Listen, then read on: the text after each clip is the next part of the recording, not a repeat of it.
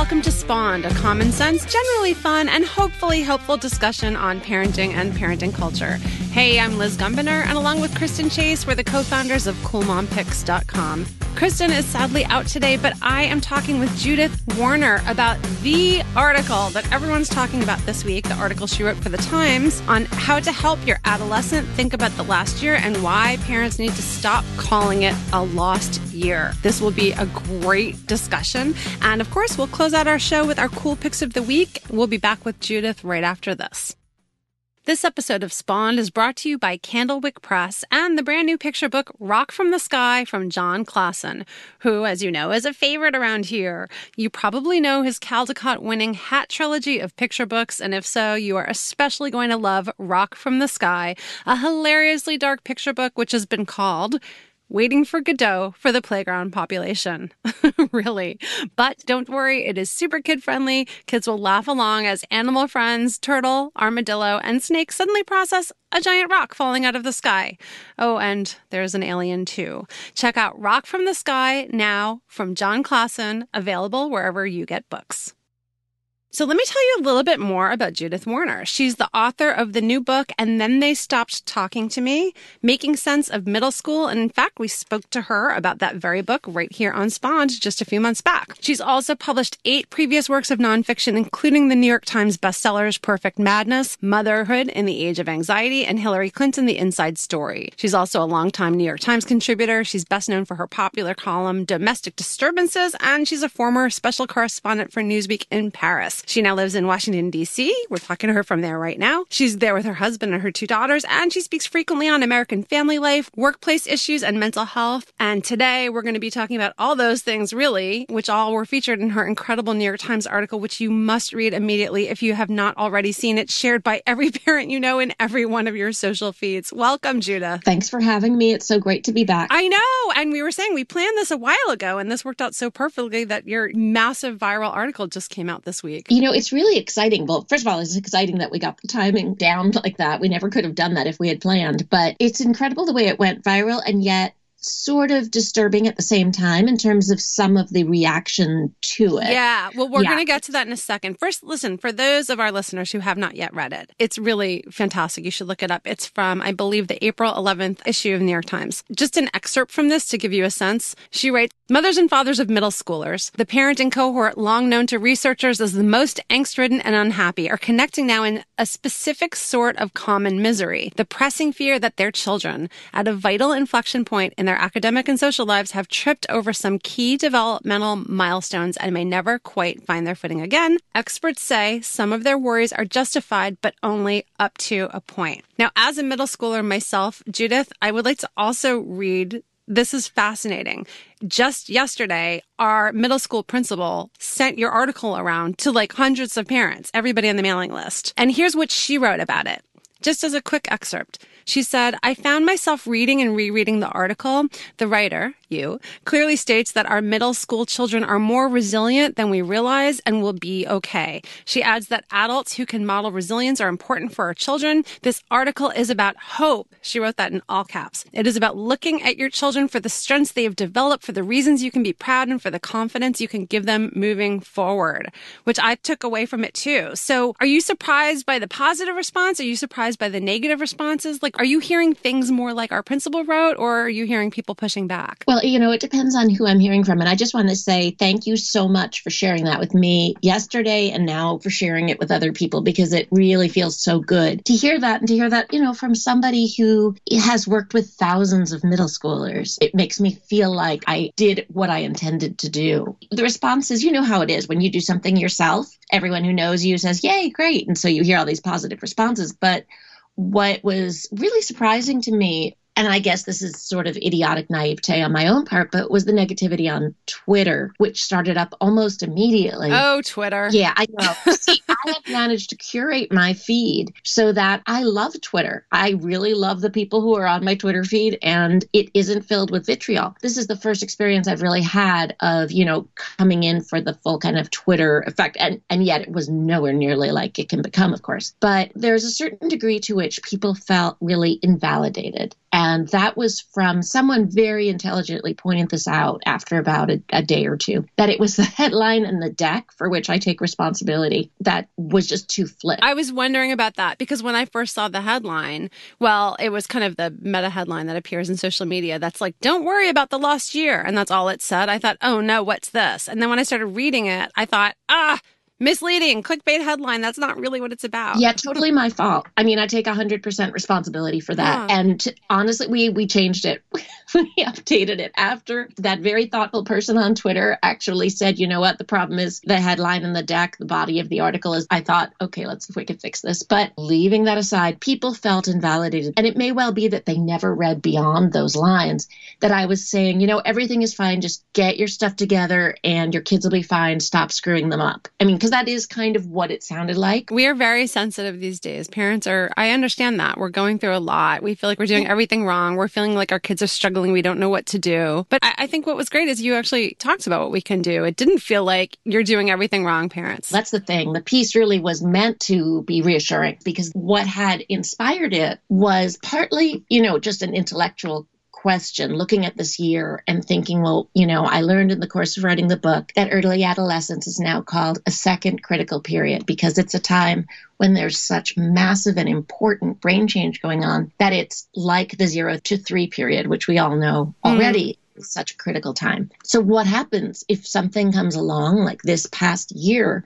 which pulls all of us, frankly, out of our normal trajectories, but you know, kids in particular who are in a critical period of brain development. Mm-hmm. And then when the book came out in paperback, I was talking to a lot of parents, and that was always the first question when we would get to the question time. And it was nice to be able to say to them, okay, well, I don't have the answer yet, you know, because they'd say, what happens to our kids? Like, what does this mean this last year? But I'm going to find out. So that was really the driving force behind the article and what happened when I started talking to experts, whether it was brain researchers, researchers more generally on adolescent psychology, or teachers, principals, you know, people who have worked with or studied thousands of these kids, they all pushed back against the concept, the mere concept from the start, the notion mm-hmm. of a lost year. And they all said, you know, there's no such thing. Kids are having a hard time right now, although it's really interesting because the degree to which they focus on the hard time really varies. If you talk to a clinical psychologist, like somebody or, you know, a therapist whose office is filled with kids who are selecting to be there in the first place where their parents are because they're having a really hard time, they're only seeing the negatives. But if you talk to a principal, let's say, who's seeing everybody they're aware of the problems, but they're also aware of the fact that some kids are all right. And it was the same thing talking to parents. That's what was so interesting. As with the topic of middle school in general, most are reporting real worries about their kids. A notable minority, though, have kids who, in certain ways, are doing better and have done better this past year. Mm-hmm. So that's just fascinating. And that's often kids who struggle with social yeah, issues or ostracization exactly. or anxiety issues or test anxiety. And so they actually eliminated those factors from their lives. Exactly. That's it. And I think you really touched on it directly when you said we all feel so insecure about our parenting as it is. I mean, that's always true. It's especially true for middle school parents, and it's especially true this past year because we've been up against something ridiculous. I mean, the demands on on parents this past year have been crazy, and kids are having a hard time. But the fact that some are okay and some are having a hard time is not a reflection on the parents. It's uh, you know, it's a whole lot of other things. Yeah. And to get to the mental health issue, I mean, you do very clearly in the article acknowledge that mental health is an issue. Like you don't sweep that under the oh. rug. You bring up the statistics from the CDC that mental health related emergency room visits for 12 to 17 year olds increased by 31% from 2019 in the period last year from April to October. So you acknowledge it. But I think what's interesting is you walk right into the question that there's two seemingly contradictory ideas here. That one, the past year has been been terrible. It's a mess. It's awful. Our kids are a mess. And two, this idea that because of brain development, that most middle schoolers will actually be fine. How do you reconcile those two ideas? Well, you have to keep two opposing ideas in your head at the same time. Now, I mean, full disclosure, I've gotten really into dialectical behavior therapy lately, which is all about sort of bringing that approach to your life. Instead of having all these buts, you know, with opposing thoughts, you realize in life that that two opposing things can be true at the same time. Mm-hmm. You know, mm-hmm. like my middle schooler is driving me crazy and I love my middle schooler. You know what I mean? That's that is true. right? Because life is made up of all sorts of contradictions and you have to be able to keep them in mind at the same time if you're going to be able to do anything about it. So that's the case. Yes, right now really sucks. I mean, it sucks. This has been a bad year. And at the same time, middle schoolers, kids in general, people in general, but especially middle schoolers, are really, really resilient. And just because this has been a bad year doesn't mean that there are going to be terrible long term consequences. Because if you look at this in the grand scheme of things, you know, Laurence Steinberg, who I quote in the piece, who's sort of the preeminent adolescent specialist, was saying, you know, he's worked with a lot of kids in prisons. Solitary confinement is a level of isolation that does damage, you know, psychic damage that can last a lifetime. Mm-hmm. Being at home with your parents, attending school online, and being connected to your friends on social media is not solitary confinement, you know, and that there's a difference, he said, between being unhappy and impaired. Unhappy is part of life, but we can recover from that if you're impaired, then you're going to have to learn how to manage the impairment. So let's talk about that. It would be helpful if you could lay out some of the factors that keep kids from tipping from unhappy to impaired like you wrote about their connections to at least one friend or vulnerabilities like what are the other things we should look out for and how can we help i mean the rule here what's at work here is the exact same as the elements that go into the building blocks of resilience under any very difficult circumstances. I mean, life brings difficulties unfortunately, too many, if not most kids. Some kids get an enormous dose of them, generally low income kids, you mm-hmm. know, but kids anywhere on the income spectrum have them because it happened the death of a parent, mental illness in the family, alcoholism or drug abuse in the family. I mean, all, all sorts of things happen that are really, really, really tough. Bullying, for example. But there are factors that can help a kid recover and grow stronger and go on to be fine. And some of it we don't have any control over. You know, some of it has to do with temperament, tendency toward anxiety or depression, you know, things that are hardwired and that are inherited. But the things we can do that really make a difference are connection, making sure the child has at least one person you know, one sustaining friendship and mm-hmm. some solid relationships with adults who really see them and celebrate them and are attuned to what's going on and are there for them. And it doesn't have to be us. I mean, we just spoke with Jessica Lahey last week about inoculating kids from addiction. And one of the great quotes she had was that if a kid has just one single trusted adult in their lives they can talk to, whether it's like a coach or religious leader, a aunt, uncle, a teacher, or a parent, that it greatly reduces their risk for all kinds of risky behaviors. That's absolutely true. And one of the problems of this period is that kids have been cut off from those other adults because they've been home. And once again, it doesn't mean that their parents are terrible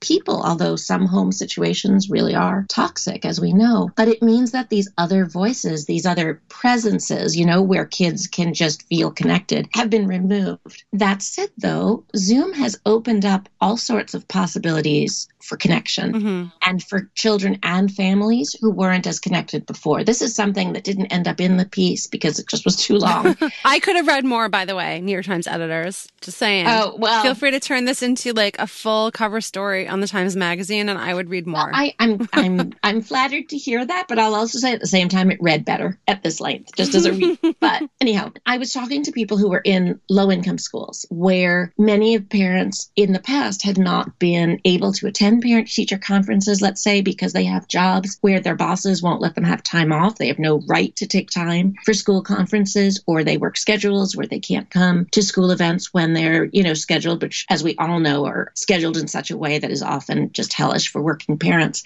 And with Zoom, they were able to be much more involved because they could connect with teachers from home, you know, mm-hmm. without having to go into the school on a much more flexible schedule. School meetings were much better attended because people didn't have to kind of go and get there. They could just attend from wherever they were. So there are other forms of connection that formed and that I really hope, and I and I think this will be the case, will be maintained in the future. And what all the psychologists were saying too is that so long as the kids were on social media, even though obviously for most kids that is a pale second to in-person communication and connection. Yeah, sure. They had some connection, and that's a good thing. That's a protective thing. Well, let's talk what else we have control over because I agree. Overall, I find it very optimistic and encouraging. And like our principal said, it was filled with hope. But I can see why parents were insecure to some degree because I was struck by that line that researchers found that children's own perceptions that their own parents are dissatisfied with them. Like we point out all the ways that they're failing or we don't like their grades. That plus poor parent mood, those two things are the strongest predictors of depression and anxiety in teenagers. I mean, I think that's good for us to know all the time, not just now. But I can see where parents started to feel like, oh, great, another thing like I'm doing wrong. So let's talk about what we can do about that because I think so much of what's difficult for parents is feeling helpless. Yep. And you talk about us needing to get out of this crisis mode so we can be in better shape for our kids. Uh, look, I know those findings are like a punch in the gut. They definitely are. They are for me. They are for many, many, many parents. They also happen to be true. I mean, this isn't the only time that I've seen that finding, you know, or something similar. It just happens to correspond to how kids were doing in this time period. Kids are extraordinarily sensitive to how their parents are doing, even if their parents are doing what they can to hide it they still feel it. You know, they have a kind of radar for that. And any of us who grew up with a depressed or unhappy parent, I think will remember, if you think about it, that when your parent is depressed or deeply unhappy, as a kid, you blame yourself. Mm-hmm. Um, and we do also, when we're depressed, anxious, we do have a tendency to become more critical of our kids because everything that isn't going 100% right makes us that much more anxious. And we tend to kind of snowball things into, oh my God, you missed an assignment. You're going to end up on the couch for the rest of your life. Mm-hmm. You know, I know I struggle with this. I see my kids' grades and I go, oh, should I be worried about this? Is this just like how things are going? And it's been really hard for me to know how to talk about schoolwork and changing grades and not make them feel like their failures are messing up or it's tough. Like you want to balance the encouragement with the realities of some of the struggles they're having. It's really, really tough. And I mean, I, I feel like you and I could spend the rest of our lives researching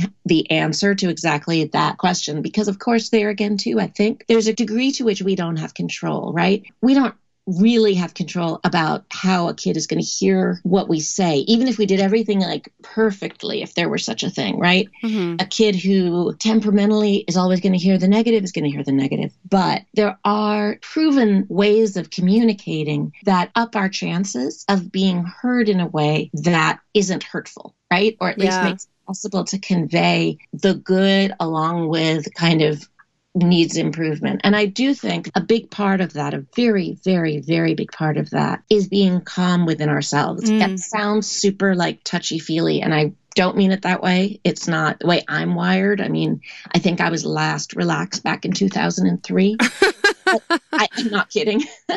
but to the extent that it is possible to sort of lower the volume on our own worries and, you know, that endless film playing in our head of every possible disaster. We need to do it. We have to do it. If we won't do it for ourselves, we have to do it for our kids because we do not want to pass that on to them because they hear that as perpetual criticism and never being good enough, et cetera, et cetera. Right. And that's awful even though it's not what we mean and it isn't even necessarily what we say but it's what we give off. Right. And and you mentioned that that researchers talk about that it's kids' perceptions that their parents are dissatisfied right. with them. So we may not even be dissatisfied with them, but they are perceiving that. Exactly. And we can't 100% control what they perceive, but to the degree to which we can be at peace with ourselves and as happy as possible, I really think that is the number one valuable thing that we can do for our kids. Yes, I agree. And we've heard this from many people, but let's unpack that a little because I'm kind of obsessed with the New York Times comment section.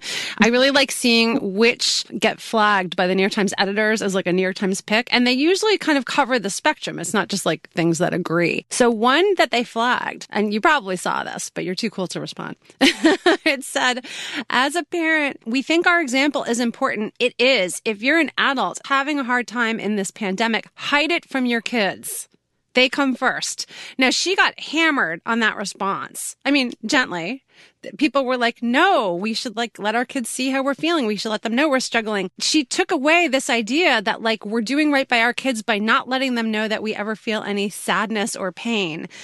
I do not think that was the lesson you meant, but I'm hoping you can talk about that in your own words. No, it's absolutely not the lesson that I meant. Actually, with that comment, I wasn't sure if she was being sarcastic or not, given what a lot of people were saying on Twitter about how, you mm. know, they thought that I was telling them to just sort of like shut up and be fake. It's certainly not what I meant at all. And one of the administrators who I spoke with at one of the low income schools where, you know, where families struggle in quote unquote normal times, you know, mm-hmm. that they thought that they they were seeing, and I heard this from someone in a well off suburban school district too, that the kids were seeing the adults around them struggle with hardship and do the best they could. And that the adults were sharing with the kids that, yeah, this was new. Teachers as well, they were figuring it out as they went along, doing the best they could, you know, hang in there. And that the principal thought that this really gave the kids more empathy. It gave them more empathy toward the adults because they saw that what they were experiencing. And in a sense, it was this sort of broader empathy toward themselves too. That, okay, like sometimes you're just trying to figure things out and doing the best you can, but trying to move in a positive direction. That's one thing. I think to share that is a great thing. Also, because the underlying message is yeah, this is really hard, but we're going to work together and we're going to do the best we can to get through it. That's a great message. What isn't great is to be captured by your own stress, depression, anxiety, general unhappiness to the point where it blocks your ability to be present for your kid. Mm, you know, mm, step yeah. outside of yourself and think, what does my kid need in order to be okay? And I say this without judgment. I mean, my kids are now young adults, so I've had a long stretch of this, and I have committed every crime against psychological well being possible.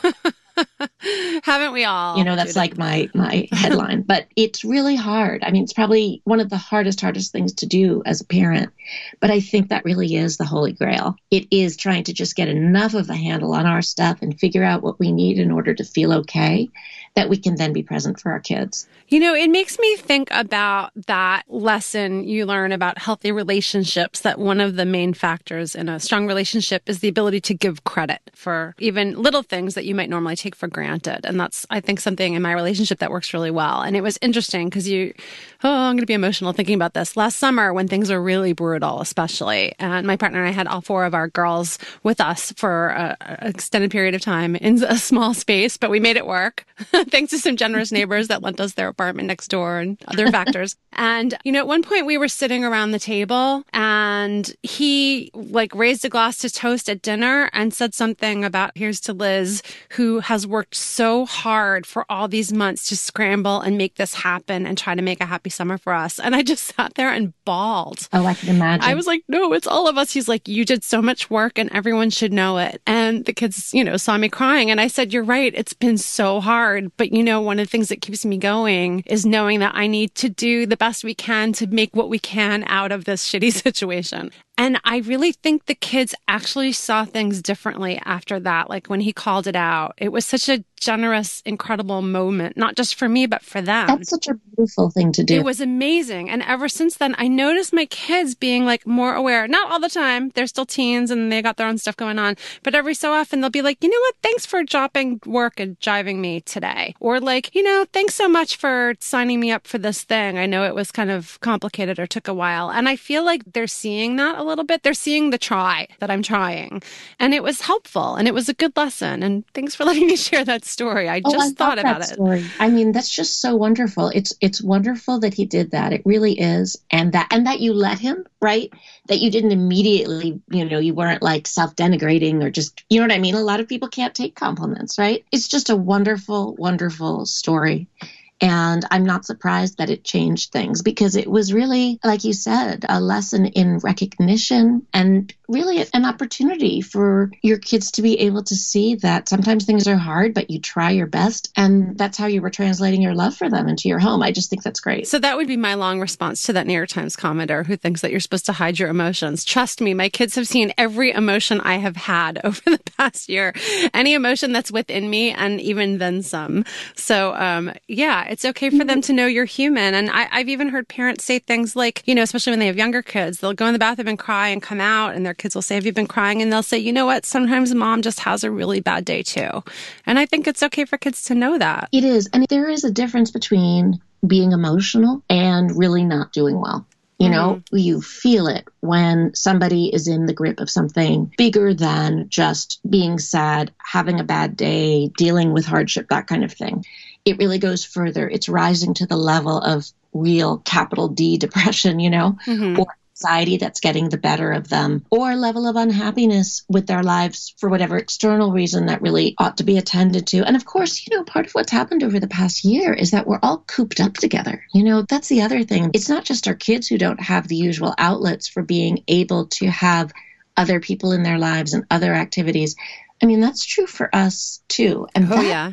really hard. So, once again, I don't mean to be beating up on people if they are suffering under enormously difficult circumstances. It's just that we're at a point now where we are starting to come out of it and think about the future. And, you know, mental health experts are saying that they anticipate seeing problems in the fall when kids are back full time. You know, teachers and principals are saying this too, because there's going to be a period of readjustment. Mm-hmm. So let's look ahead and sort of anticipate what the problems could be and not be blindsided and think about what we can do to try to help them, help ourselves through this in as positive a way as possible. And that comes back to really what I thought was the thesis of this, which is that kids will be okay generally, and that if there's one thing we can do, it's start by getting ourselves out of crisis mode so that we can be there for our kids in the best way. And if we see ourselves really suffering and still in crisis, we need to work on that. And I didn't think that was said with judgment. I thought it was said out of love and concern and you supporting parents to be at their best, even under these horrible circumstances. And by work on that, I don't mean that parents should be dealing with large systemic issues in an individual way you know, that it all rests on their individual shoulders. I don't. There are large systemic issues. And at the same time, we all need to do as much as we can to be okay, right? So that could mean at this point, the way life has been, making sure to take the time to have phone conversations with the friends who really sustain you, you know, taking walks, doing whatever it is that sustains you, that keeps you healthy. I mean, if possible, if, if you need extra help, like professional help, and I say this with no judgment whatsoever, trying to get it, which is a big ask, frankly, since. Mm-hmm we know what the expense is. We know also that there's a mental health crisis right now, and all the practitioners' offices are full. And I really, really feel for the parents whose kids are having a very hard time and who can't get help for them because it's just impossible right now. Yes. And I'm glad you also brought up a lot of the systemic issues because there's challenges with people who don't have technology. There are black and brown families who are going through like a whole different level of trauma on top of all the pandemic stuff and the school stuff. It's a tough time for a lot of us. And I, I really hope that people will read the article and take away so much of the helpful advice and the positivity and the reassurance that our kids will be okay. I just love the line you wrote that you said we need to praise them for their flexibility and resilience and ability to change change. And that's the final thing I took away from the article is that our kids are flexible, they're resilient, they can change, and with our help, they're going to be okay. I'm so glad that that's the message that you took. As you're reading it and as you're saying it, I'm thinking, yes, I have to remember that. I mean, well, if you need to remember it, just feel free to turn to your New York Times article. For our listeners who have not yet seen it, it's how to help your adolescent think about the last year. You can get it digitally. Here's my little hint. I probably shouldn't say that, but if you're out of your free articles and don't have a subscription, just switch browsers. I didn't actually say that, but it's excellent. It's really worth seeing if you haven't already seen it go all around your social feeds like I have. So, Judith, if people have questions for you, if they want to follow you, see what you're up to, what you're writing next, where are the best places for people to find you? You on the socials and be nice to you, like on Twitter. Uh, okay, well, I like I really like Twitter. I still really like Twitter. So at Judith Warner on Twitter. I am trying to learn how to use Instagram, which for some reason is just blowing my brain circuitry. so that's at Judith Warner Books. There are like a million Judith Warners out there. Okay, so Judith Warner Books. Yeah, it's hard to get my name. To the extent that I remember to do it, I have a Facebook page that is at Making Sense of Middle School. You can always reach me through my website, which is judithwarner.com after 20 years or something, I finally got my name. And I don't know if I'm leaving anything no, out. No, that's a lot. But anybody here who is on Twitter like me often, go on, engage with at Judith Warner and say nice things to her because she deserves it. This is a great article. She's a really good person. You were incredibly kind when we had to reschedule at the last minute. Kristen's still mad that she couldn't make this rescheduled, but you know, sometimes kids and pandemic stuff and school things get in the way. And thank you for being so gracious. Oh, please, Liz, if I weren't given the time mess ups I have had myself lately, that would be just the height of hypocrisy. It made me feel better about myself. You did me a favor. Oh, well, it's good to know even the parenting experts fall down sometimes. And listen, I'm glad you're going to stick around for cool picks of the week because I can't wait to hear yours. And we'll be back with those cool picks right after this. We're so happy to welcome our newest sponsor to Spawned, Tile Pix. And if you've checked out our Instagram lately at Cool Mom Picks, you have seen the awesome video of Kristen sharing her kids' many, many, many ceramic horse figurines her daughter has made and brought home over the years. We all know the feeling of not wanting to toss our kids' artwork and craft projects, since every single one is extremely precious, of course. But the clutter really adds up. Ask me how I know. So here's an idea, parents. Photograph them and hang them in a gallery on the wall using Tile Pix. If you don't know Tile Pix, it's Tile P I X Tile Pix. They've created a whole new approach, making it so easy to hang and display your favorite photos. You can build a memory wall like Kristen did, filled with photos of her own daughter's special artwork, or use Tile Pix really to hang photo tiles for anything at all. You just build a layout with as few or as many Tile Pix as you want, then choose your own favorite photos to tell a story. They've even got an exclusive patented splits feature, which I know sounds very fancy, but it really just helps you turn a favorite photo into gallery art of any size through their site, or they even have an iOS app. Then you can move your photos around on your wall. You can nudge them, rotate them, swap them out, all without nails, tape, or wall damage. It's actually incredibly cool. You can see it all at tilepix.com that's tile pix. And what's more, our listeners are getting 60% off with code COOLMOMS, all one word, when you order 12 or more Tile Pix. Plus, you'll get free FedEx shipping. How cool is that? Again, 60% off with code COOLMOMS at checkout at tilepix.com when you order 12 or more Tile Pix. It's a terrific gift too, and with Mother's Day and Father's Day coming up, we bet grandparents will love it. Well, now it's time for Cool Picks of the Week! Cool Picks of the Week! And Judith, you're our guest, so you get to go first. Okay, so my cool pick is the Netflix series The Serpent, which is the story of Charles Sobhraj, who was a serial killer in the 1970s, preying on hippies, basically, who were on what was called the hippie trail of South Asia. Basically, at that point, you could drive from Western Europe all the way to India. So it follows him in India and Thailand. Is this a documentary or a film or a series? You know, it's fictionalized, but it's based on a true story. So, you know, you have these really fantastic characters. And then, of course, the time period it's in, you've got all the fun clothes to look at. And it's super creepy. There's something about it that is just so deeply disturbing. It's hard. I think, you know, with a lot of scary stuff, it's still possible to hold up this distance between yourself and it, which is, of course, why we watch scary things. Right? It's cathartic. Did you see the SNL sketch where it was all about um, women? Like it was a whole song they did about women watching murder shows on Netflix. No. Oh, oh my oh, gosh! Just... You, I will link that up with everything else on our Cool Mom Picks page. You have to see it. It's so funny. I would love that. I, I mean, the last one I loved was that real estate thing. I can't remember. I'm, I'm bungling it. Dan Levy and like real estate porn. Oh, that was yes, that was excellent. Well, this is I will send this to you. It's really funny. Okay. It's all the women in almost like a music video singing about how they're into murder shows right now. And it's just very, very funny, very astute. And, you know, I know Kristen's been really into the podcasts and stuff, so we can relate. I think it's cathartic and it's healthy. I so too. But this one, I will warn you, this one doesn't offer the same kind of catharsis Ooh. because it feels, I don't know, maybe because what's happening wasn't so far in the past. I mean, I was a kid, I was a child, but still, or maybe it's because Charles Sobhraj eventually was in France in the 90s. And I was, I mean, you know, it's just, I mean, idiotic. It's like I put myself at the center of the universe and that's what determines, you know, what's properly scary or not. But there was just something so creepy without that ability to have it be just like way out there in catharsis lands. Wow. But all that said, I really, if enjoy is the word to apply to it, I was really into it. And it's very well done. It's definitely worth watching. Thank you. You know, this is one I don't know. I thought I've like seen everything and everything is in my queue on Netflix. And now there's one more I'm going to have to add. I kind of, I like stories like that. so my cool pick, speaking of kids and resilience, we're going to go in a totally different direction. I have to recommend the coolest purchase. Lisa, who works with our Cool Mom Picks team, recommended these to me. I went onto our Recipe Rescue Facebook group a few months ago. I think it was before the holidays.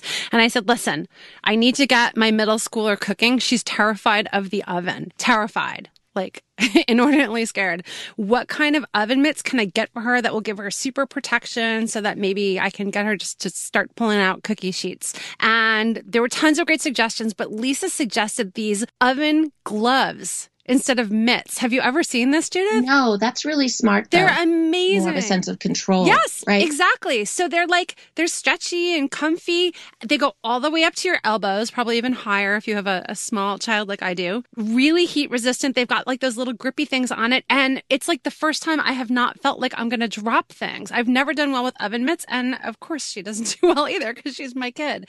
So they're really good. They're on Amazon. They're from a company called Beets and Berry. I just I really love them. It was a great $21 purchase and I will link them up because you know whether or not you have kids who are cooking i just think they're great. They've they made me actually want to put things in the oven more often and take them out. So adult sizes too? Oh yeah it's i think it's one size oh, but they're cute they're black then they have ones in like kind of a bright blue they have a purple. They're nice looking and uh, i kind of like having them hanging on our wall. They look they look cute I, I really you know i try to avoid cooking because everyone hates my food and also i always burn myself so something like that would be that goes all the way up the arm so that i can't i'm so clumsy that I can't, you know, just end up burning myself by existing would be great. Judith, I'm going to hook you up. They're awesome. They're really good. I love them. I'm so glad I have them. I want to get a second pair in a different color because why not? What else am I buying these days? well, Judith, thank you so much for joining us. What a fantastic conversation. I'm so grateful you could take the time to come and talk about this article. I really hope everyone checks it out. Plus, everyone should be sure to buy your book, which is phenomenal and still incredibly relevant and helpful. And then they stop talking to me, making sense of middle school. Well, thank you so much for joining us for another episode of Spawned. I miss Kristen, but I'm so grateful to have had an incredible guest, Judith Warner, and huge thanks to our awesome engineer, John Bowen. And hey, if you've got a minute and can leave us a five star review, we would greatly appreciate your time. It really helps support us with very little effort on your part, and it also helps other listeners like you find us. The other thing you can do, hit that subscribe button so you never miss an episode. We have so many incredible guests coming up. I can't even tell you. I'll just let you know. They're all really good and you will not want to miss them. And hey, you can also join us in our Spawned podcast community on Facebook where we chat about the show topics and pretty much anything else you'd like to chat about. We are friendly. Hit us up over there, Spawned podcast community on Facebook, and just say hi. Thank you so much for listening. This is Liz. Kristen will be back joining me next week. Have a great day. Bye.